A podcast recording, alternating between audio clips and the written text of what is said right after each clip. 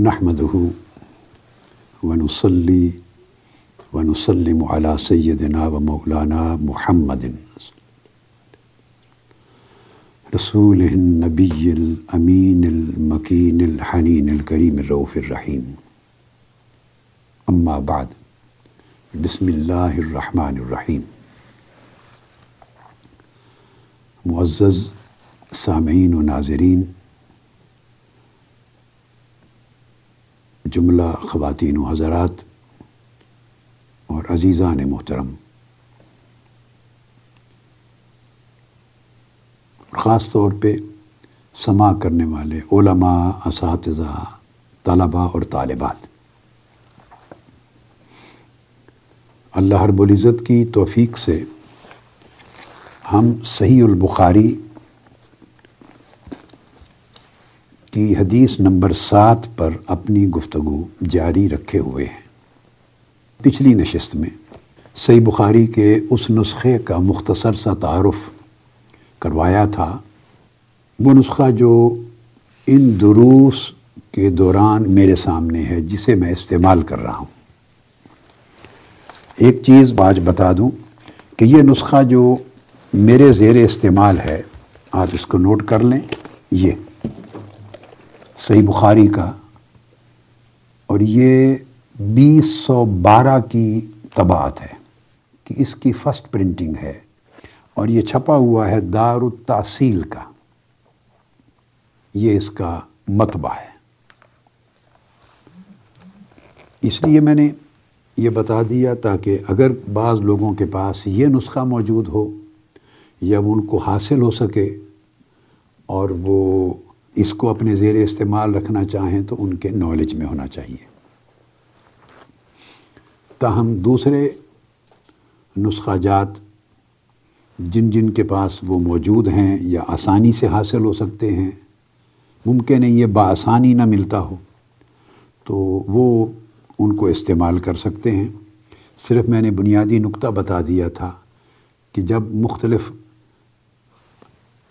طبعات میں نمبرنگ ہوتی ہے تو بعض اوقات دو، چار، پانچ، آٹھ، دس نمبرز کا فرق آ جاتا ہے۔ اس سے کوئی ٹربل نہیں ہوتی۔ حدیث کی کوئی کمی بیشی نہیں ہوتی۔ مضمون میں ٹیکس میں کوئی فرق نہیں ہوتا۔ ایک سنگل سینٹنس کا بھی فرق نہیں ہوتا۔ کتب حدیث کے اندر سید البخاری کی وہ سیم ہوتی ہیں، ترتیب وہی ہوتی ہے، ابواب وہی ہوتے ہیں۔ ان کے تراجم الابواب وہی ہوتے ہیں۔ اور احادیث وہی ہوتی ہیں۔ کہیں کہیں نمبرنگ تھوڑی سی ڈیفرنٹ ہو جاتی ہے، لہٰذا جب بک اور چیپٹر معلوم ہو جائے اور حدیث کا نمبر بھی کسی نسخے کے ذریعے معلوم ہو، تو تھوڑا آگے پیچھے ورق گردانی کرنے سے آدمی حدیث کو پا لیتا ہے۔ اگر میں امام ابن حجر اسکلانی کا نسخہ یوز کروں، فتح الباری کا یا امام عینی کا امدت القاری یا امام قسطلانی کا، ارشاد الساری اور دیگر جو کمنٹریز کے ساتھ ہیں، شروع کے ساتھ ہیں، تو ان کے نمبر آلموسٹ ایک ہی چلتے ہیں۔ اکثر و بیشتر نسخہ جات نائنٹی پرسنٹ جو شرح کے ساتھ ہیں کمنٹری کے ساتھ، ان کی نمبرنگ ایک ہوتی ہے۔ میرا زیر استعمال نسخہ جس سے میں درس دے رہا ہوں، وہ کمنٹری اور شرح کے ساتھ نہیں ہے۔ وہ صرف صحیح بخاری کا متن ہے۔ تو اس لیے اس کی نمبرنگ میں تھوڑا سا کسی وجہ سے فرق ہے۔ پچھلی نشست میں ہم نے سوالات اور جوابات کے سلسلے کو جو کیسر روم یعنی ہرکل روم کے دربار میں ہوئے، حضرت ابو سفیان سے، جو کہ اس وقت مسلمان نہیں ہوئے تھے، یہ چھ ہجری سلح ادیبیہ کے بعد کا واقعہ۔ تو ہم اس سوال تک پہنچے تھے کہ اس نے پوچھا، قیصر روم نے کہ کیا ایسا ہے کہ کوئی شخص محمد عربی صلی اللہ تعالیٰ علیہ وآلہ وسلم ان کی دعوت کو قبول کر کے ان کے دین میں داخل ہو گیا ہو اور داخل ہو جانے کے بعد اس دین کی تعلیمات سے متنفر ہو کر، بیزار ہو کر دینی تعلیمات اور ہدایات سے کراہیت کی بنیاد پہ اسلام چھوڑ کے واپس آ گیا ہو۔ اس کا جواب دیا نہیں۔ اس مضمون کو بڑی تفصیل سے کل ہم نے پچھلی نشست میں مکمل کر لیا تھا۔ آج اس سے اگلے سوال سے اپنی گفتگو شروع کر رہے ہیں۔ پھر قیصر روم نے پوچھا اور ابو سفیان بیان کر رہے ہیں۔ کالا کہ اس نے مجھ سے پوچھا، فہل کن تم تتہمون ہو بالکذب؟ قبل ان یقول ما قال۔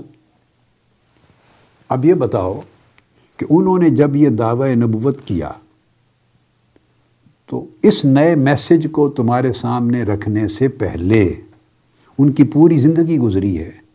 کیا اس سے قبل تم لوگوں نے ان پر جھوٹ کا کوئی الزام لگایا تھا؟ کل تو لا، میں نے کہا کہ نہیں، ان کی پوری زندگی میں ہم میں سے کسی نے ان پر جھوٹ کا الزام نہیں لگایا تھا۔ یہ بھی توجہ طلب ہے۔ سوال اور جواب۔ کیسر روم نے یہ نہیں پوچھا کہ اس دعوی نبوت سے پہلے معذ اللہ انہوں نے کبھی جھوٹ بولا تھا؟ نہیں، یہ تو یہ چیز ان کوشچن ہی نہیں ہے۔ اس لیے کہ وہ دعوی نبوت کیا ہے اور انہوں نے اس کیسر روم کو اسلام میں داخل ہونے کی دعوت بھیجی ہے اور اس کو پتہ ہے کہ ایک سلسلہ انبیاء ہے جو ہزاروں لاکھوں سالوں کی انسانی تاریخ میں چلا آ رہا ہے۔ اس کو یہ بھی پتہ ہے کہ اگر کوئی اللہ کا سچا نبی ہے تو وہ کبھی جھوٹ نہیں بول سکتا۔ اس لیے یہ چیز ان کویسچن نہیں۔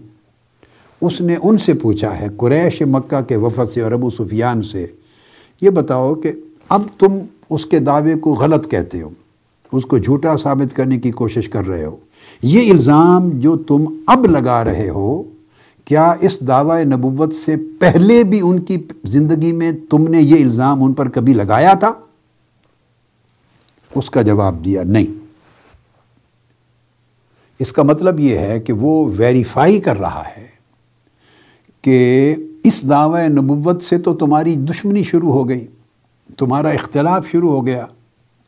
تم ڈینائل پر آ گئے ریجیکشن پر آ گئے۔ ان کے دعوے کو مسترد کرتے ہوئے اور ان کی اس دعوی نبوت کے ساتھ تمہاری عداوت جب شروع ہو گئی تو تم حالت جنگ میں، ذہنی طور پہ حالت جنگ میں منتقل ہو گئے۔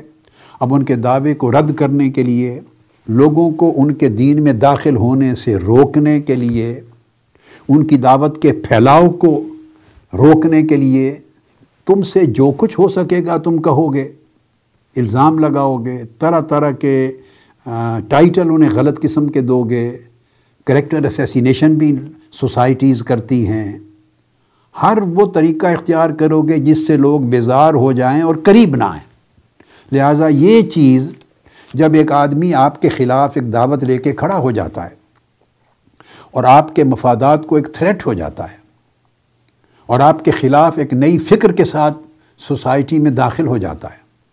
جس سے آپ کے نظام کو، آپ کے مفادات کو، آپ کی سیادت اور قیادت کو، آپ کی سلطنت کو، آپ کی اجارہ داری کو، اس پورے نظام کو ایک ایک خطرہ، ایک تھریٹ لائق ہو جاتا ہے۔ اس وقت سوچیں بدل جاتی ہیں، زاویہ نگاہ بدل جاتا ہے، خیالات بدل جاتے ہیں، طرح طرح کے الزام تراشیاں، تہمتیں آدمی ایجاد کرتا ہے اور اس کی دعوت کو مختلف رنگ دینے کی کوشش کرتا ہے۔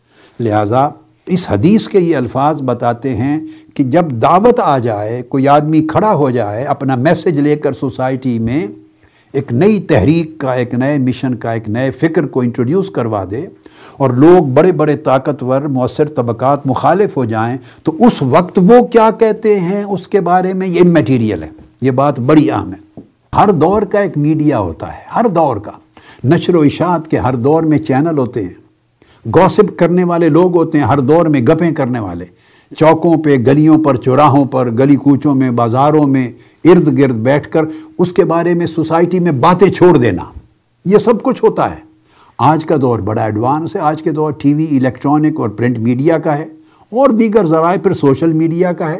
آج کا دور کسی کی دعوت کو مسترد کرنے اور کسی کے امیج کو خراب کرنے اور اس کی شخصیت کے تأثر کو برا اور منفی ثابت کرنے کے لیے بہت ذرائع ہیں جن کے پاس اثر، طاقت، رسوخ اور پیسہ خرچ کرنے کا ہے اور لوگوں کو ہائر کرنے کی صلاحیت ہے۔ وہ سارے میڈیا کو، نشر و اشاعت کے سارے ذرائع کو لگا دیں اگر کثرت کے ساتھ اور اس کا کریکٹر اسیسینیشن شروع کر دیں ایمیج خراب کرنا شروع کر دیں، اس کو جھوٹا، مکار، پتہ نہیں کیا کیا کہنا شروع کر دیں تو بھائی ہر روز کان جو بات سنیں گے کچھ نہ کچھ تو اعتماد کریں گے نا۔ تو یہ ایک دجالی فتنہ ہوتا ہے پروپے گنڈا دشمن طاقتوں کا۔ اور اس کے پیچھے میکنزم، ذرائع، وسائل، ٹیکنالوجی، کوششیں، لوگ، ہائرنگ، بہت ساری چیز داخل ہوتی ہے اس لیے تو آج دنیا میں اگر کسی بڑے طاقتور ملک نے چاہا کہ وہ کسی ایک ملک پر اس طرح کا الزام لگا دے کہ اس کے پاس ایسے ہتھیار تھے کہ انسانیت کو قتل کر دیتا تو وہ کبھی ثابت نہیں ہوئے، مگر میڈیا نے ذہن اتنے بنا دیے کہ اس بات کو چیلنج ہی کوئی نہیں کرتا، پوچھتا ہی کوئی نہیں۔ اگر کسی نے میڈیا کے ذریعے یہ بات پھیلا دی کہ وہ ملک ہم پہ حملہ کرنے والا تھا، اس لیے ہم نے اس کو تیس نیس کر دیا۔ اور میڈیا پر اس کو اتنا چرچا کر دیا جائے اس بات کا، اور بعد میں نہ کوئی حملہ ثابت ہو، نہ حملے کی نیت اور ارادہ، تو کوئی چیلنج نہیں کرتا۔ یعنی ذہن مسموم ہو جاتے ہیں، زہر آلودہ ہو جاتے ہیں۔ تو آج کل جس کو جتنا بے وقوف بنانا ہو، تو اتنا پاورفل میڈیا ہے پوری دنیا میں کہ وہ ٹوینٹی فور آورز جو بات بڑی بڑی پڑھے لکھے ممالک کی اقوام وہ بلیو کرتی ہیں، ایمان لے آتی ہیں۔ چوبیس گھنٹے چونکہ سننے کو جو وہی ملتا ہے نا، اور کوئی بات اس کی کاؤنٹر میں نہیں آتی۔ کاؤنٹر نہیں ہوتا۔ ایک ہی چیز سننے کو ملتی ہے، جو چینل لگاؤ، وہی چیز آپ کو ملے گی۔ تو جس نے جس ذریعے سے معلومات لینی ہے وہ وہی امیج بلڈ اپ ہو جاتا ہے، جو آپ بلڈ کرنا چاہتے ہیں۔ اس طرح لوگ اپنا سودا بھی بیچتے ہیں۔ یہی چیز پبلسٹی ہے، یہ ایڈورٹائز کرتے ہیں لوگ۔ اور جس چیز کو بیچنا ہو، جو چیز بیچنی ہو، اچھی یا بری، اس کو جتنا اچھا خوبصورت بنا کے آپ اس کی ایڈز دے دیں، ہر کوئی خریدنے لگ جاتا ہے۔ تو یہ پبلسٹی کا زمانہ ہے۔ مگر یاد رکھ لیں یہ اس وقت بھی تھا جب ٹیکنالوجی اور سوسائٹی جتنی ایڈوانسڈ نہیں تھی۔ چونکہ اس میں مفاد بھی ہوتے ہیں، اس میں تضاد بھی ہوتے ہیں۔ تو اس نے سوال یہ کیا اور حدیث پاک صحیح بخاری کی اور یہ کلمات اس بات کو اسٹیبلش کرتے ہیں کہ جب اختلاف ہو جائے دو کے درمیان، تضاد واقع ہو جائے، مخالفت عداوت اینمیٹی شروع ہو جائے کانفلکٹ شروع ہو جائیں اس وقت مخالف کیا کہتا ہے اور کیا پروپیگنڈا کرتا ہے اور کیا تشہیر کرتا ہے اور کیا الزام لگاتا ہے، یہ سارا ارریلیونٹ ہو جائے گا۔ یہ میں آپ کو ایک بالکل کرائٹیرین ایک پتے کی بات سمجھا رہا ہوں۔ اس کے بعد جس کی مخالفت ہے، وہ ہر چیز نگیٹ ہو جائے گی ارریلیونٹ ہو جائے گی۔ حتیٰ کہ ائمہ محدثین کے ہاں تو اصول الحدیث میں، جر و تعدیل کے قواعد میں یہ چیز متفقہ طور پہ درج ہے، کتب میں، ہمیشہ سے۔ کہ علماء میں اگر ٹسل ہو، علماء میں تو عالم عالم کے خلاف شہادت دے تو قبول نہ کی جائے۔ عالم عالم کے خلاف شہادت دے تو قبول نہ کی، اس میں رائیولری ہوتی ہے۔ بڑے بڑے زمانوں میں اکابر آئمہ محدثین، ان کے زمانوں میں یہ جر و تعدیل کے اصول وضع ہوئے۔ اصول الحدیث کی میری ایک کتاب ہے، القواعد المہمہ فی الجرح و تعدیل عند الائمہ۔ القواعد المہمہ، یہ عربی میں ہے، اردو ترجمہ اس کا آ جائے گا۔ اس کے اندر میں نے چیپٹرز بنائے ہیں، یہ تمام چیزیں تفصیل سے درج کی ہیں۔ لہٰذا مقصد بات کا یہ ہے کہ اتنے بڑے لوگوں میں اگر رائیولری آ جائے، جرا کر لیں اور دو آئمہ کے درمیان کسی وجہ سے مخاسمت تھی، اختلاف تھا، مذہبی بنیاد پر یا معاصرت کی بنیاد پر، تو اس کے کومنٹ کو قبول نہیں کرتے۔ نہیں کرتے۔ اس لیے کہ وہ رائے باعث ہو جاتی۔ اب حدیث یہ بتا رہی ہے پوچھ رہے ہیں ابو سفیان سے کہ جب تم ان کے خلاف باعث نہیں تھے اور تمہیں معلوم نہیں تھا کہ کسی وقت میں یہ ایک ایسی دعوت لے کے اٹھے گا، یہ شخص پیغمبر بنے گا اور ہمارے پورے مفادات پر مبنی نظام کو بالکل ہلا دے گا چیلنج کر دے گا۔ اور تم باعث نہیں تھے، بالکل ایک نیوٹرل سوچ رکھتے تھے اور آپ کی سوسائٹی میں ایک کامن اچھا انسان تصور کیا جاتا تھا۔ اس پورے زمانہ حیات میں آپ نے کبھی ان پر جھوٹ کا الزام لگایا تھا؟ یہ سوال کیا۔ انہوں نے کہا، نہیں۔ یہ وہ بات ہے جو قرآن مجید میں آئی آقا علیہ السلاۃ والسلام نے جب دعوی نبوت فرمایا اور رسالت کا اعلان ہوا اور کفار مشرقین قریش مکہ نے مخالفت شروع کی، ہم نہیں مانتے، طرح طرح کے الزام لگائے، تو حضور علیہ السلاۃ والسلام نے فرمایا، جس کا ذکر قرآن مجید میں ہے۔ فقد لبس فیکم عمرن من قبل ہی افلا تعقلون کہ میں نے اعلان نبوت جو اب کیا ہے، اب میری عمر چالیس برس ہے۔ تو قرآن مجید میں مایا کہ میں نے ایک طویل عمر تمہارے اندر گزاری ہے۔ تم نے میرا بچپن دیکھا ہے، لڑکپن دیکھا ہے، میری جوانی دیکھی ہے میچور ایج دیکھی ہے۔ میرے دوست ہیں، میرے ساتھ معاملہ کرنے والے ہیں، کاروباری، تجارتی تعلقات رکھنے والے لوگ تھے جن سے میں نے ڈیلنگ کی ٹرانزیکشنز کی۔ بزنس مل کے کیا، لوگوں نے میرے ساتھ سفر کیا، حضر میں رہے، خلوت میں بیٹھے، جلوت میں بیٹھے، میری میری قربت میں آئے، مجھ سے دور ہوئے۔ ہر طرح کی ایک بھرپور زندگی میں نے گزاری ہے اور آپ کی پوری سوسائٹی کے بے شمار لوگ ون وے اور دا ادر کسی نہ کسی صورت میں میرے ساتھ کنیکٹڈ تھے۔ ان کا انٹریکشن تھا۔ افلا تعقلون، میری پوری زندگی پہ نظر ڈال لو۔ کہیں تمہیں کوئی ڈاٹ نظر آتا ہے؟ خرابی کا۔ بد اخلاقی کا، جھوٹ کا، دھوکہ دہی کا، غلط بیانی کا۔ جو میری سیرت کے اور میرے دعوے کی صداقت کا انکار کرنے کی دلیل بن سکے۔ تو جب میں نے چالیس برس پوری زندگی میں کبھی غلط بات نہیں کی، تو اب اللہ کی دعوت پہنچاتے ہوئے، اللہ کا نام لے کر، اس کی طرف منسوب کرتے ہوئے، اب میں غلط بات کیوں کروں گا، جھوٹ کیوں بولوں گا؟ تو آقا علیہ السلام نے قبل بیست زندگی کے پورے چالیس برس کو اپنی بیست یعنی اپنے دعوی نبوت اور رسالت کی صداقت کی دلیل بنایا۔ پہلی زندگی جب دعوی نبوت نہیں کیا تھا، اس کی سچائی کو، دعوی رسالت و نبوت کی سچائی کی دلیل بنایا، بنیاد بنایا۔ یہ اس حدیث کے، اس سوال و جواب کے اندر بیسک راز ہے۔ لہٰذا جو چیز انسان کی اپنی زندگی اور سیرت، پوری زندگی، وہ ٹیسٹ ہے۔ وہ اس کے دعوے کی اچھائی برائی کے لیے ایک معیار اور دلیل بنتا ہے۔ اس سے ایک یہ بات بھی اسٹیبلش ہوتی ہے کہ بات کہنے سے پہلے اپنی سچائی، اپنے عمل، اپنی سیرت اور اپنے کردار کے ذریعے ظاہر اور ثابت کرنی چاہیے۔ اسی بات کا اثر زیادہ ہوتا ہے۔ اس بات کو پذیرائی ملتی ہے جو کہنے سے پہلے آپ کے کرنے میں موجود تھی۔ تاکہ قول اور فعل میں مطابقت دکھائی دے۔ اس کے بعد پھر کیسر روم نے اگلا سوال کیا ابو سفیان سے۔ کالا فہل یک ایک سمپل سوال کیا۔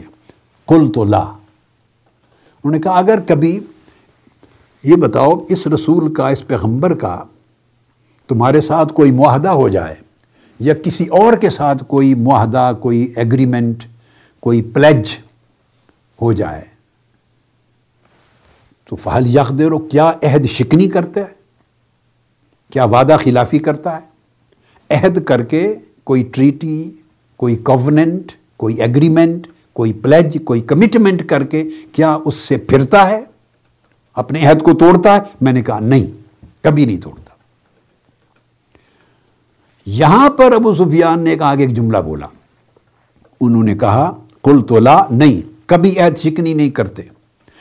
کبھی دھوکہ دہی نہیں کرتے، عہد توڑتے نہیں ہیں کر کے۔ جو عہد، جو زبان کر لیتے ہیں، اس پر قائم رہتے پورا کرتے آگے کہا، ونحن من فی مدتن لا ندری ما ہو وفا فیہا کہتے ہیں، آگے میں نے ایک جملہ بول دیا۔ اور میں نے بڑی کوشش کی، اس کے سوا کوئی اور جملہ میرے منہ سے نکل نہیں سکا۔ کوئی اور کلمہ میں داخل نہیں کر سکا، یا مختلف بات آگے میں اس موقع پر کچھ اور نہیں کہہ سکا۔ میں وہ چاہتا تھا کہ یوں تو میں اپنا کیس ہارتا چلا جا رہا ہوں۔ جو جو سوال مجھ سے کیسر روم پوچھ رہا ہے اور میں ہر جواب چونکہ سچائی پر مبنی دے رہا ہوں، میرے پیچھے تیس لوگ کھڑے ہیں کہ اگر میں نے ایک بات بھی غلط کر دی تو وہ اشارہ کر دیں گے، تو میرا سر اڑا دے گا۔ تو اس طرح تو میں سچ بولتے ہوئے اس پیغمبر کے کیس کو اسٹیبلش کر رہا ہوں۔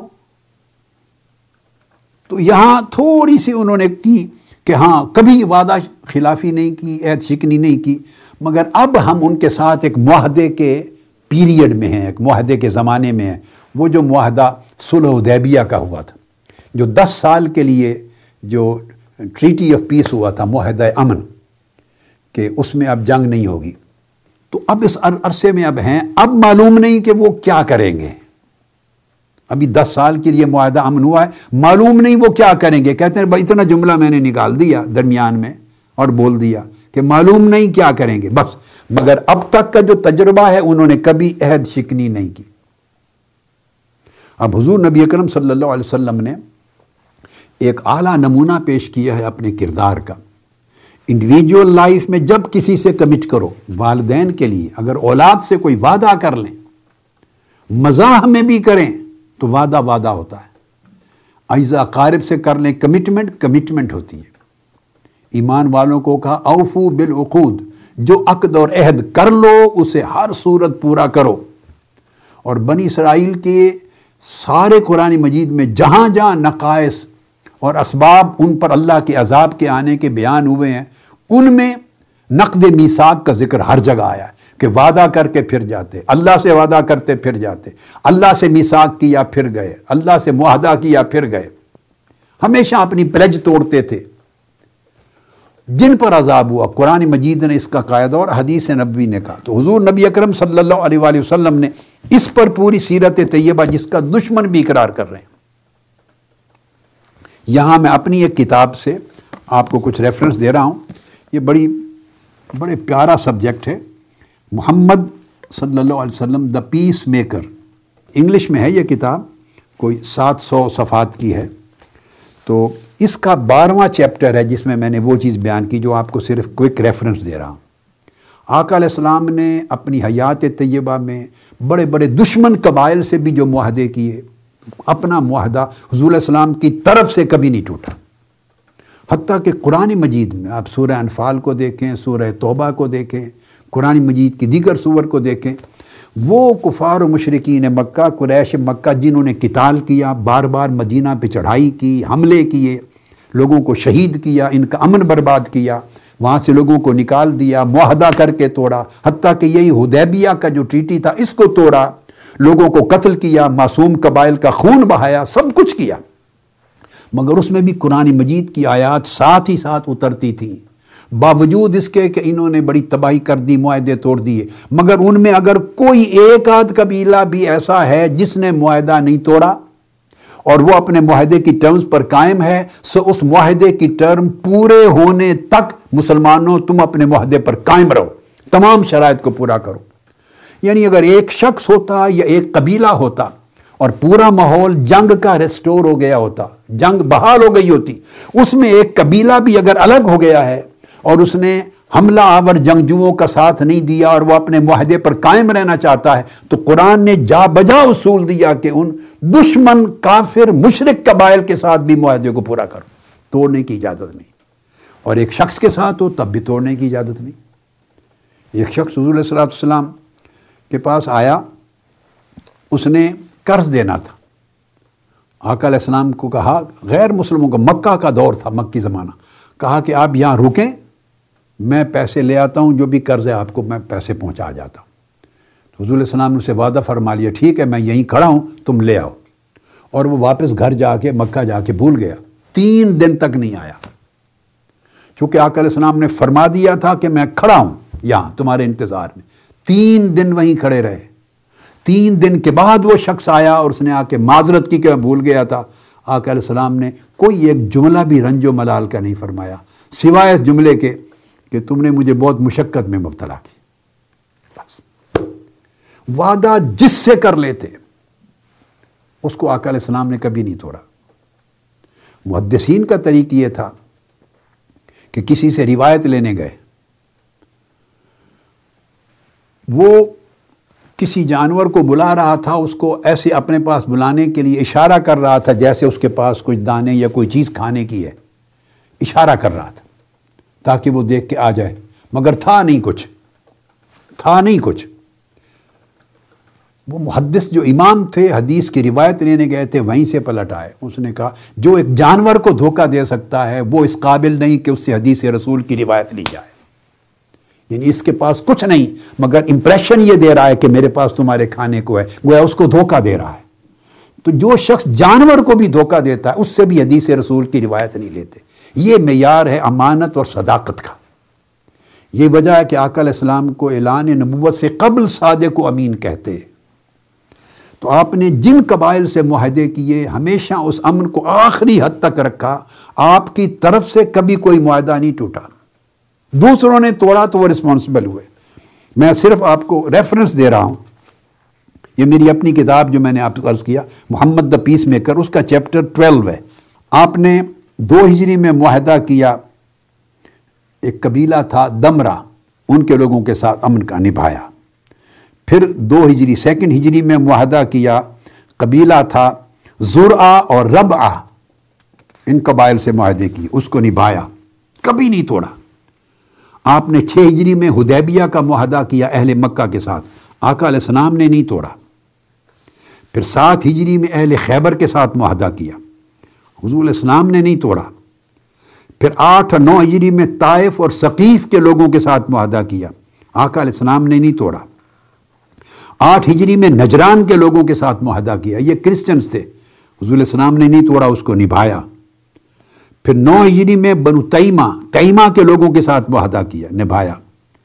نو ہجری میں بنو جمبا کے ساتھ، حینا کے ساتھ مکنا کے ساتھ ایلا کے ساتھ، جربا کے ساتھ اور ازرو ان لوگوں کے ساتھ معاہدے کیے۔ آقا علیہ السلام نے ہمیشہ نبھائے۔ یہ ہسٹری ہے۔ پھر ساؤتھ اینڈ ایسٹ عربیہ کے قبائل کے ساتھ معاہدے کیے۔ نائنتھ آف ہجرا میں ہمیشہ نبھائے۔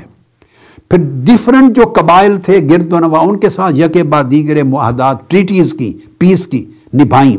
بنو خشخاش کے ساتھ معاہدہ کیا، نبھایا۔ جبل تہامہ کے لوگوں کے ساتھ معاہدہ کیا، نبھایا۔ اور مختلف یہود کے قبائل سے معاہدے کیے۔ غفار کے لوگوں کے ساتھ معاہدے کیے۔ الغرض مدینہ کے اندر اور مدینہ کے گرد و نواح میں اور پورے خطۂ عرب میں جزیرہ عرب میں رہنے والے جن قبائل سے آقا علیہ السلام نے معاہدے کیے۔ تاریخ کا ایک ورق نہیں بتاتا کہ کسی ایک معاہدے کو حضور علیہ السلام نے توڑا یا بعد صحابہ کرام نے توڑا۔ انہوں نے ہمیشہ معاہدہ نبھایا، کبھی عید شکنی نہیں کی۔ جب بھی معاہدے ٹوٹے امن کے، دوسری سم سے ٹوٹے۔ یہ تو اس حدیث کی بات آ گئی۔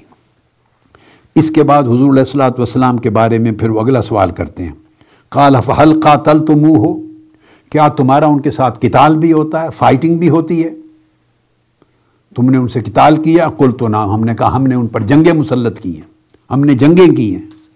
کالا فقی فقانہ کتال حکم ہو جب تم ان سے کتال کرتے ہو، جنگ کرتے ہو، تو جنگ کے حالات میں تم ان کو کیسا پاتے ہو؟ جنگ کیسی ہوتی ہے؟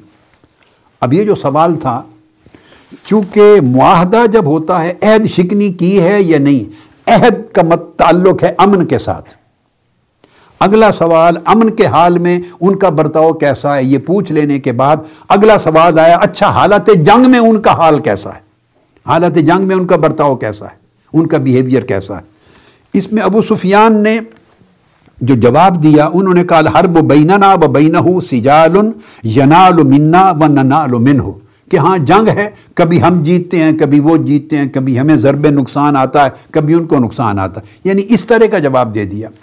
میں یہ سمجھتا ہوں کہ اس کے سوال میں، اس کے علاوہ ایک اور سوال بھی داخل تھا کہ اگر معاہدہ امن میں کبھی وہ خلاف ورزی نہیں کرتے عید شکنی نہیں کرتے، تو یہ تو ہے ان کا کریکٹر حالت امن میں۔ امن کے ایام میں کریکٹر ہے۔ لیکن اب بتاؤ کہ جنگ کے حالات میں ان کا کریکٹر کیسا ہے؟ جنگ کرتے ہیں تو ان کے جنگ کا طریقہ کیا ہے؟ ضابطہ کیا ہے؟ میرا خیال ہے شاید یہ بھی پوچھنا مقصود تھا۔ لیکن جو جواب حضرت ابو سفیان نے دیا، اس سے وہ ڈائریکٹ انہوں نے ایڈریس نہیں کیا اس ایسپیکٹ کو، مگر کیسر روم نے غالباً جو اخذ کرنا تھا وہ اخذ کر لیا۔ اب یہ چیز حالت امن کی آپ نے سن لی۔ اب میں اپنی ایک اور کتاب آپ کو ریفر کر رہا ہوں۔ یہ مسلمانوں اور غیر مسلموں کے باہمی تعلقات۔ اس کے اندر یہ چیپٹرز ہیں بڑی ڈیٹیل کے ساتھ۔ اور جو معروف فتویٰ ہے دہشت گردی کے خلاف، اس کے اندر بھی چیپٹر ہے۔ مگر اس دوسری کتاب میں تو تفصیل کے ساتھ ہے۔ انگلش کی بکس بھی ان سبجیکٹ پر ہیں۔ تو دوران جنگ آقا علیہ السلام کا کریکٹر وہ معلوم کرنا چاہتا ہے کہ حالت امن میں تو ٹھیک ہے، وہ کبھی عہد شکنی کرنے والے اور زیادتی کرنے والے نہیں ہیں۔ مگر جب جنگ چھڑ جائے تو جنگ کے دوران اپنے مخالفوں، دشمنوں سے ان کی ڈیلنگ کیسی ہے؟ تو وہ حالت جنگ میں آقا علیہ السلام کی ڈیلنگ سن لیں۔ غیر مسلم شہریوں کو جو نان کمبیٹنٹ آقا علیہ السلام نے حالت جنگ میں بھی قتل کرنے سے منع کر دیا تھا۔ یعنی جو لوگ جنگ میں شریک نہیں ہیں، آپ ان پر بمباری نہیں کر سکتے، قتل نہیں کر سکتے یعنی دہشت گردی نہیں کر سکتے۔ پرامن شہریوں کو جو نان کمبیٹنٹ ہے ان کو ضرر نہیں پہنچا سکتے۔ غیر مسلم سفارتکاروں کو نقصان نہیں پہنچا سکتے۔ جنگ کے دوران عورتوں کو غیر مسلموں ان پر حملہ نہیں کر سکتے، چھوٹے بچوں پر نہیں کر سکتے، بوڑھوں اور ضعیفوں پہ نہیں کر سکتے، مذہبی رہنماؤں پہ نہیں کر سکتے۔ میں نے بتا دیا پہلے سفارتکاروں پر نہیں کر سکتے، تاجروں اور کاشتکاروں پہ حملہ نہیں کر سکتے، چونکہ وہ لوگوں کو اکانومی مہیا کر رہے ہیں، ان کے ذریعے لوگوں کا جینا ممکن ہے۔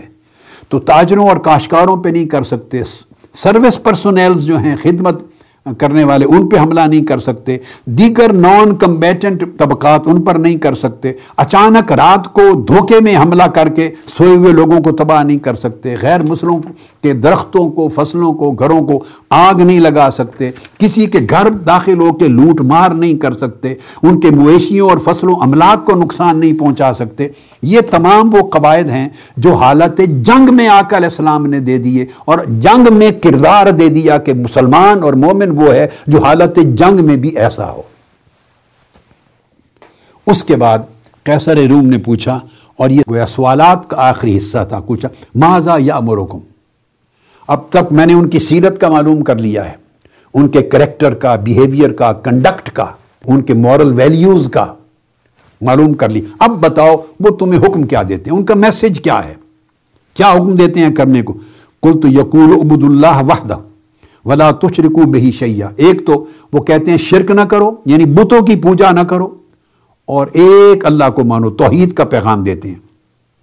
وط رکو ما یقول آبا اور جو تمہارے مشرق باپ دادا کہتے رہے ہیں، لات، منات، عزا، حبل، ان کی پوجا کرنے اور شرک کرنے کے لیے اس سے منع کرتے ہیں۔ یہ پہلا میسج ہے ان کا توحید کا۔ پھر یا امرونا بسلات نماز پڑھنے کا حکم دیتے ہیں، اللہ کی نماز کا۔ وہ صدق اور حکم دیتے ہیں کہ ہمیشہ سچ بولو۔ سوچ میں بھی سچائی، زبان میں سچائی، عمل اور فعل میں سچائی، ڈیلنگ میں سچائی، کنڈکٹ میں سچائی، ظاہر میں سچائی، باطن میں سچائی۔ ہمیشہ صدق کا حکم دیتے ہیں۔ والعفاف اور پاک دامنی کا حکم دیتا ہے۔ وہ پیغمبر کسی کے ساتھ زیادتی نہ کرو، بے حیائی نہ ہو، فحاشی نہ ہو اریانی نہ ہو، گندگی نہ ہو کردار میں، غلازت نہ ہو۔ ایسا کوئی فعل تمہاری سیرت اور زندگی میں نہ ہو جس سے کسی کو نفرت ہو۔ ہمیشہ تہارت پاکیزگی، اونچے درجے کا وقار، متانت اور یہ مقام ہو ہمیشہ تمہارے کردار کا۔ وسیلہ یعنی سلت الرحام اور خونی رشتوں کو نبھاؤ۔ ان سے خیر کے ساتھ پیش آؤ، ان پر احسان کرو، ان کے ساتھ بھلائی کرو۔ کہا کہ یہ ہیں ان کی جو ہمیں تعلیمات دیتے ہیں وہ۔ اب اس کے بعد کیسر روم نے اس پورے سوالات اور جوابات کے سیشن کو کنکلوڈ کیا۔ ختم کر کے سوالات اب اپنا اس نے فائنل ورڈکٹ دیا۔ پہلے انیلیسس کیا۔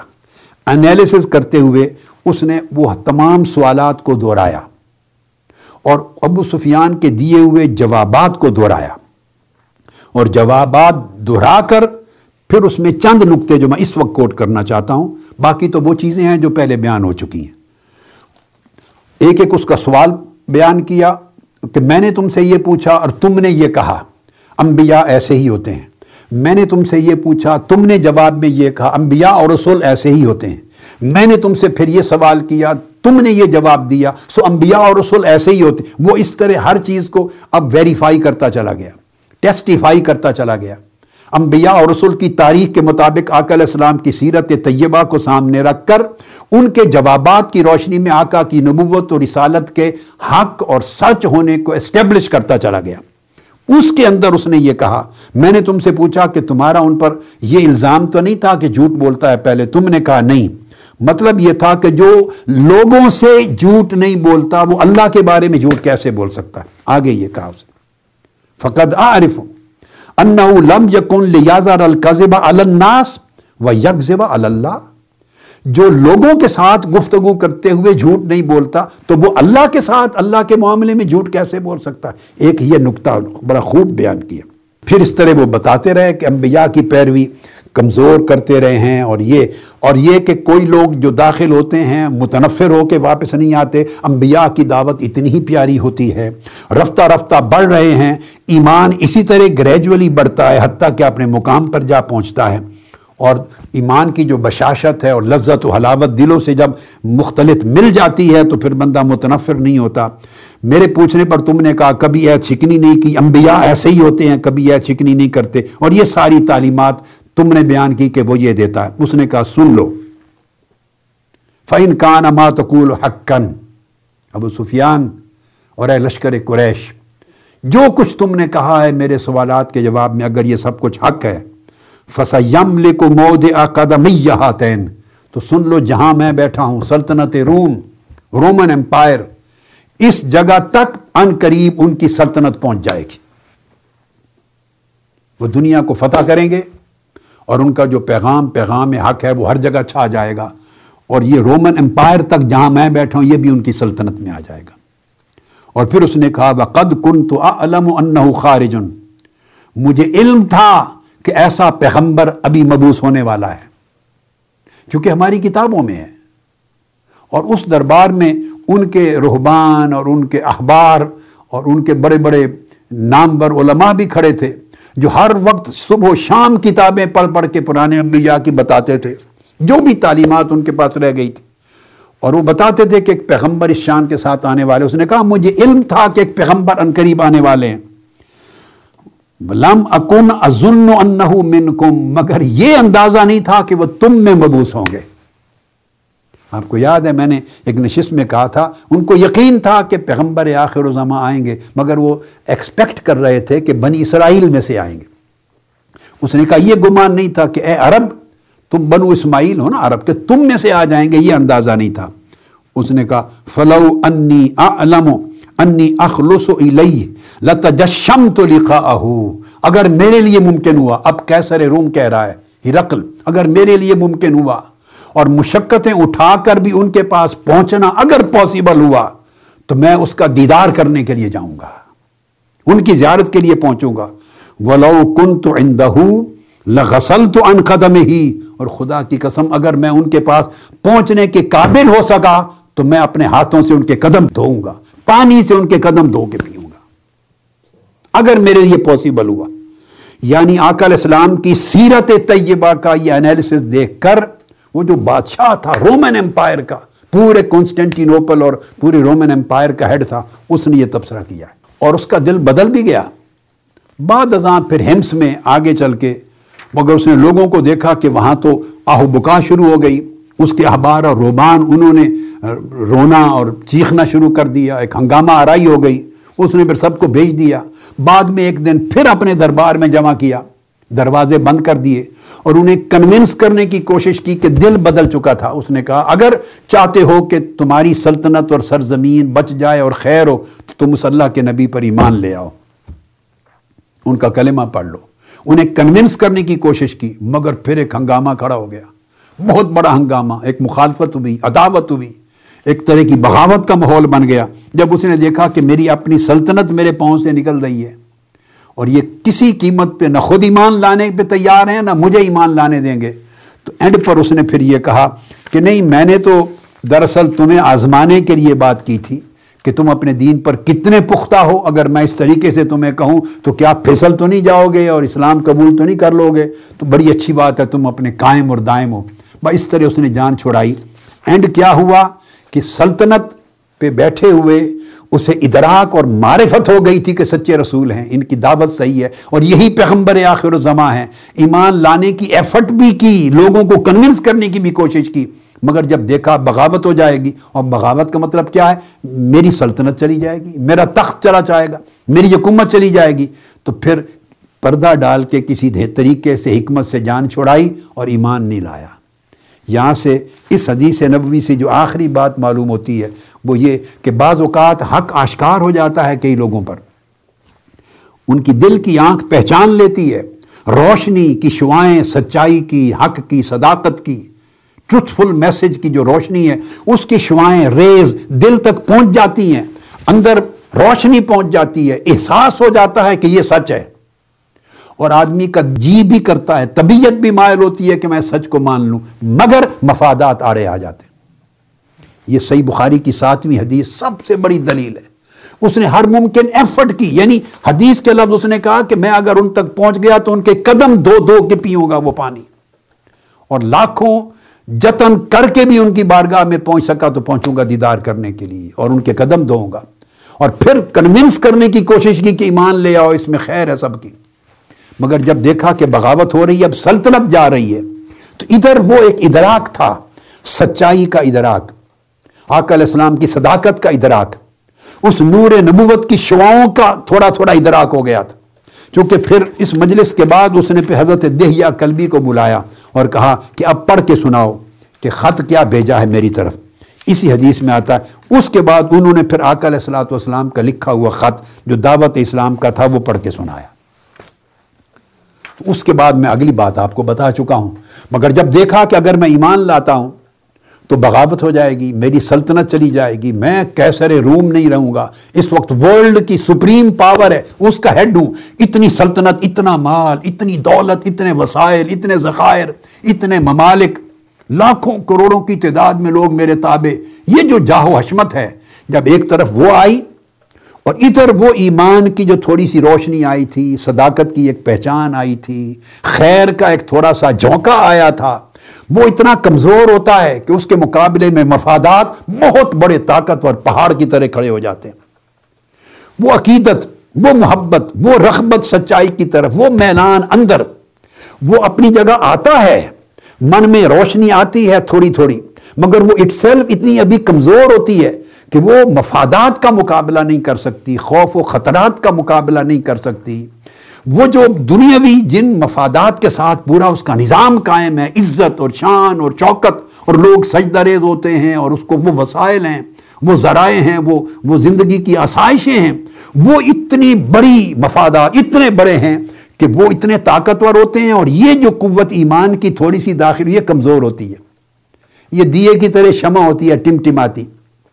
لہٰذا وہ مفادات کے جھونکے اس کو بجھا دیتے ہیں۔ ایسا زندگی میں اکثر ہوتا ہے۔ یہ واقعہ کربلا سوائے اس کے اور کیا ہے؟ کیا یزید کو اور ابن زیاد کو اور اس کے لشکریوں کو اور اس کی فوج کو اور اہل کوفہ کو اور اہل دمش کو یہ معلوم نہیں کہ جن کا سر قلم کر کے نیزے پہ چڑھا رہے ہیں، وہ کون ہیں؟ وہ تاجدار کائنات کے شہزادے ہیں۔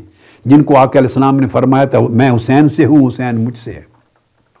انہیں معلوم نہیں جن کو جنتی جوانوں کا سردار فرمایا تھا۔ کیا کیا ارشادات؟ کس کو معلوم نہیں تھے؟ پھر ان کی شہزادیاں، پھر آقا علیہ السلاۃ والسلام کی نواسیاں پھر آپ کا خانوادہ آپ کی اہل بیت، سارا کچھ معلوم ہے۔ پھر ان کا تقوی، ان کی تہارت ان کی امامت، ان کا تقدس، ان کی برکتیں، ان کی کرامتیں۔ ان کا سراپا ہدایت ہونا ممبع ہدایت ہونا انسانیت کے لیے۔ کیا کچھ معلوم نہیں تھا؟ مگر کوئی نکلا کفا قریب ہے، کوئی نکلا ان کو بچانے کے لیے؟ دمشق میں کوئی ان کے سروں کو نیزے پہ لٹکتا ہوا دیکھ کر دمشق کے لوگ نکلے یزید کے خلاف بغاوت کرنے کے لیے؟ کافرہ اہل بیت کے ساتھ ملے، لاکھ، دو لاکھ لوگ مل کے یزید کے تخت کو الٹ دیتے، ابن زیاد کے تخت کو الٹ دیتے، سلطنت کو ختم کر دیتے، مگر نہیں۔ دلوں کے اندر سب کو رنج بھی ہوا ہوگا، ملال بھی ہوا ہوگا۔ اس پہ شرمساری بھی ہوئی ہوگی۔ آپ کی صداقت اور تہارت اور تقدس اور پرہیزگاری اور عظمت، اس کا احساس اور ادراک بھی تھا۔ مگر یہ جو احساسات ہوتے ہیں، سچائی کے، بھلائی کے، نیکی کے، تقوی کے، ایمان سے متعلق، یہ اٹ سیلف کمزور ہوتے ہیں۔ چونکہ انہوں نے طویل زمانہ آقا علیہ السلام کی بارگاہ میں صحبت پا کے ابو بکر تو نہیں بنے ہوتے، وہ عمر کے درجے پہ تو نہیں پہنچے ہوتے، وہ عثمان و علی تو نہیں بنے ہوئے ہوتے۔ وہ وہ جلیل القدر صحابہ کرام جنہوں نے ہجرتیں کی، جان و مال لٹا دیا آقا علیہ السلام کے لیے، غزوہ بدر میں گئے، احد میں گئے، خندق میں گئے، جانیں قربان کر دی، مال قربان کر دیا، رشتہ دار، کاروبار قربان کر دیے۔ وہ ایک گریجولی وہ ارتقا ہوتا ہے گریجولی وہ جو روشنی آہستہ آہستہ داخل ہوتی ہے، وہ تھوڑی تھوڑی بڑھتی رہتی ہے۔ صحبت کا تیل ملتا ہے، صحبت کا فیض ملتا ہے، وہ بڑھتے بڑھتے روشنی بنتی ہے، پھر وہ سورج بن جاتا ہے، چاند بن جاتا ہے۔ جب پورا من چمک اٹھتا ہے، پھر اس میں استقامت ملتی ہے، اس میں تقوی، پرہیزگاری، پھر دنیا کی بالکل حیثیت ختم ہو جاتی ہے، نگاہ میں آخرت اپنے سامنے اجاگر آتی ہے۔ اور اللہ کی رضا کے مقابلے میں دنیا کا کوئی مفاد، ایک رتی برابر حیثیت نہیں رکھتا۔ جب رفتہ رفتہ ایمان مضبوط ہوتا ہوتا استقامت کا پہاڑ بن جاتا ہے اور بے خوف و خطر ہو جاتا ہے مومن اللہ ان اولیاء اللہ لا خوف علیہم ولا هم یحزنون۔ جب اس مرتبے تک پہنچتے ہیں تو یہ اپنا ٹائم لیتا ہے، یہ پروسیس ہے۔ اس میں ریاضت ہے، مجاہدہ ہے، ایثار ہے، قربانی ہے، اعمال صالحہ ہیں، خیرات ہیں، حسنات ہیں، صحبت ہیں، برکات ہیں۔ ٹائم ٹیکنگ پروسیس ہیں بڑا وقت لگتا ہے۔ اگر تسلسل رہے ہر چیز میں، تسلسل رہے اور من ڈگمگانے نہ پائے، کیونکہ دوسری طرف خطرات ہیں۔ زین للناس سے حب الشہوات من النساء والبنین والقناطیر المقنطرت من الذهب والفضہ ادھر شہوتیں ہیں، ادھر دنیا کی رغبتیں ہیں، ادھر چاہتے ہیں، ادھر مفادات ہیں، خواہشیں ہیں۔ اور ان کو اللہ پاک نے فرمایا کہ میں نے مزین کر دیا ہے، مزین، بڑا پسندیدہ کر دیا ہے، ان کو ڈیکوریٹ کر دیا ہے اٹریکٹو بنا دیا ہے۔ وہ طبیعت کو لبھاتی ہیں اور وہ بڑی طاقتور ہیں۔ پھر ان کے پیچھے شیطان کی بھی طاقت ہے، اس بدبخت کی، پھر نفس کی بھی طاقت ہے، پھر دنیا کی چکا چوند کی بھی طاقت ہے۔ تو وہ پہاڑ ہیں، فولادی قوتیں ہیں، جو لرزا دیتے ہیں انسان کے ایمان کی کیفیت کو۔ ادھر ایمان کے مضبوط کرنے کے لیے آج کے دور میں یہ میرا میسج آج کی حدیث کی، چونکہ اگلی نشست سے کتاب الایمان شروع ہو رہی۔ یہ میسج ہے آج کے دور میں۔ ایمان کی شمع کو وہ ٹمٹماتی ہوئی نہ چھوڑو۔ ہم لوگ اسی پر اکتفا کر لیتے مطمئن ہو جاتے ہیں۔ نماز پڑھنے کی توفیق ہے، مطمئن ہو جاتے ہیں۔ شاید بڑا دین مضبوط ہو گیا ہمارا۔ روزہ رکھ لیا، اطمینان ہو جاتا ہے۔ حج عمرہ کر لیا، اطمینان ہو جاتا ہے۔ بھائی، یہ اعمال اٹ سیلف، وہ زمین کے اندر جڑیں مضبوط نہیں کر سکتے۔ ان جڑوں کو مضبوط کرنے کے لیے اور بہت سی ریاضات چاہیے۔ صدق اور اخلاص کی قوت چاہیے۔ اللہ پہ توکل کی قوت چاہیے، اللہ کی رضا اور تسلیم کی قوت چاہیے۔ اور سب سے بڑھ کر اتنی تربیت کرو کہ آخرت جو ہے وہ دنیا کے مقابلے میں زیادہ عزیز ہو جائے۔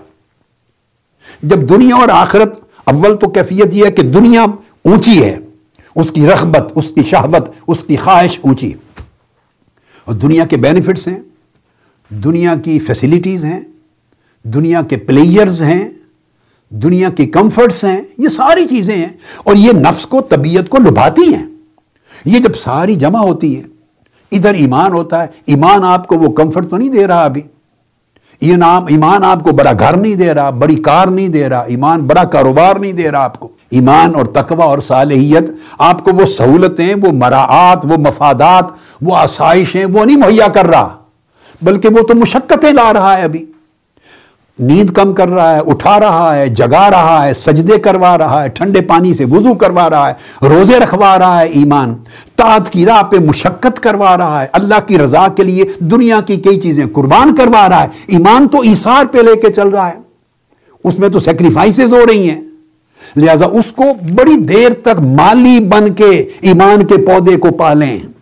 جیسے مالی ایک بیج بوتا ہے، پھر ایک چھوٹا سا پلانٹ ہوتا ہے، اگتا ہے، دیکھیے وہ اس کو کیمیکلز بھی دیتا ہے، کھاد بھی دیتا ہے، پانی بھی دیتا ہے، دھوپ بھی پہنچاتا ہے۔ زیادہ ہوا جھونکوں سے بچاتا بھی ہے، ہوا دیتا بھی ہے، حفاظت کرتا ہے، ہر روز اس کو لک آفٹر کرتا ہے۔ جیسے ماں بچے کو گود میں پالتی ہے، اس طرح مالی پلانٹ کو پالتا پالتا پالتا ایک سٹیج آتی ہے جب وہ توانا درخت بن جاتا ہے۔ بہت بڑا طاقتور جس کا بڑا سٹیم ہے۔ بڑا تنا اور اونچا درخت بن جاتا ہے۔ اس پوزیشن پہ جب پہنچتا ہے تو پھر چھوٹی موٹی چیزیں، حوادث اس کو نقصان نہیں پہنچاتے، وہ ان اٹ سیلف بڑا مضبوط ہو جاتا ہے۔ ایمان جب تک وہ توانا درخت نہ بن جائے کہ چھوٹے موٹے جھونکے اس کو ہلا نہ سکیں، اس کو متزبزب نہ کر سکیں، متزلزل نہ کر سکیں، اس وقت تک مالی بن کے ایمان کو پالنا پڑتا ہے۔ پالنا پڑتا ہے۔ اس کی امال صالحہ سے پرورش کرنی پڑتی ہے۔ اخلاق حسنہ سے پرورش کرنی پڑتی ہے۔ جتنی صالحات ہیں، جتنی حسنات ہیں، جتنی نیکیاں ہیں، جتنی اچھائیاں ہیں، صدق ہے، اخلاص ہے، محبت ہے، زہد ہے ورا ہے، تقوی ہے۔ لوگوں سے معاملات کی اچھائی ہے، سچ بولنا ہے، جھوٹ سے پرہیز ہے، غیبت سے پرہیز۔ چگلی یہ غیبت، جھوٹ، یہ دیمک ہے، جیسے دیمک لگتی ہے اور چیزیں ختم ہو جاتی ہیں۔ جیسے جڑ کو کوئی چیز ختم کر دی یہ ساری چیزیں ایمان کی جڑ کو ختم کر دیتی ہیں۔ ایمان کے پودے کو مرجھا کے ختم کر دیتی ہیں۔ یہ جو ہر روز روزانہ کے معاملات میں ہماری خرابیاں ہیں، اس سے ہوتا کیا؟ ایمان کا پودا جو ہے، وہ درخت نہیں بن پاتا۔ تو جب تک ایمان اتنا طاقتور مضبوط نہ ہو جائے اور وہ پہاڑوں سے بھی زیادہ مضبوط نہ بن جائے، اس وقت تک اس کو محفوظ کر کے پالنا پڑتا ہے۔ جب وہ درجہ آ جائے تب بھی بندے کو بھروسہ اللہ کی رحمت ہی پہ کرنا چاہیے۔ اللہ کی مدد و نصرت ہی پہ کرنا چاہیے۔ اپنے اعمال پر نہیں۔ آقا علیہ السلاۃ والسلام نے اعمال صالح اور ایمان کے اتنے بلند مقامات پر پہنچ جانے والے صحابہ کرام سے فرمایا کہ اللہ کی عزت کی قسم، تم میں کوئی شخص اپنے اعمال کی بنیاد پر جنت میں نہیں جائے گا۔ صحابہ کرام نے پوچھا یا رسول اللہ کیا آپ بھی؟ فرمایا ہاں میں بھی۔ فرمایا، تو کیسے جائیں گے؟ فرمایا، صرف اللہ کی رحمت سے۔ اللہ جس پہ رحم فرمائے گا۔ یعنی آخری مرحلے تک بھروسہ اللہ کی رحمت پہ رکھنا ہوتا ہے۔ بندہ، بندے کی نیت، بندے کا عمل، بندے کا اخلاص، کوئی شے نہیں کہ اس پر بھروسہ کیا جائے۔ یہ تو خود بھروسے کے محتاج ہیں۔ اللہ کے توکل، بھروسے، مدد، نصرت کے محتاج ہیں۔ مدد ہوگی تو نیت اچھی رہے گی، مدد ہوگی تو عمل خالص رہے گا۔ مدد ہوگی تو خیر میں اضافہ ہوگا۔ ہر لمحے پر اللہ کی مدد چاہیے۔ اس لیے فرمایا، جب قرآن مجید بھی پڑھو، اب قرآن اللہ کا کلام ہے، اللہ کی کتاب ہے، سارا نور ہی نور ہے اور اللہ کا میسج ہے۔ اس سے زیادہ بابرکت چیز، ایمان کی حفاظت کرنے والی چیز اور کیا ہو سکتی؟ فرمایا، جب قرآن پڑھو فسٹ عز باللہ، تو شیطان سے پناہ مانگا کرو۔ قرآن جب پڑھو، تو کہو، اعوذ باللہ من الشیطان الرجیم۔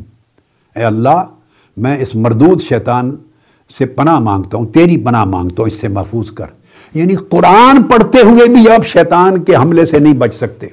تو قرآن پڑھتے ہوئے بھی اللہ کی پناہ اور مدد مانگو۔ یہ پوزیشن ایمان کی ہے، آپ سمجھ لیں ایمان کے ہر سٹیپ پر، ہر قدم پر، ہر مرحلے پر اللہ کی مدد چاہیے۔ تو اس طرح محافظ بن کر، مالی بن کر ایمان کو مضبوط کرو۔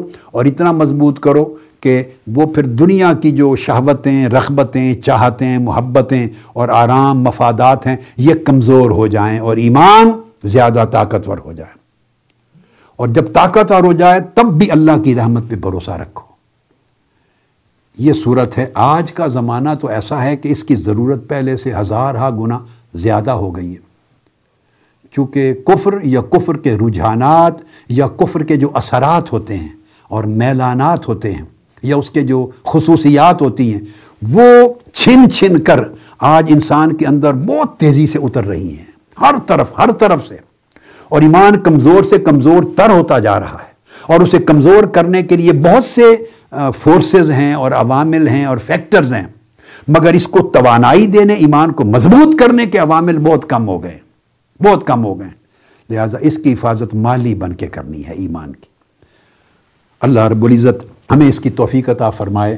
اور حدیث نبوی کی برکت سے ہمیں اپنا ایمان مضبوط توانا اور مستحکم کرنے کی توفیق سے مرمت فرمائے والسلام علیکم ورحمۃ اللہ وبرکاتہ۔ سب سے پہلے نئی ویڈیوز کو حاصل کرنے کے لیے شیخ الاسلام ڈاکٹر محمد طاہر القادری کے آفیشیل یوٹیوب چینل کو سبسکرائب کریں اور بیل آئیکن کلک کریں۔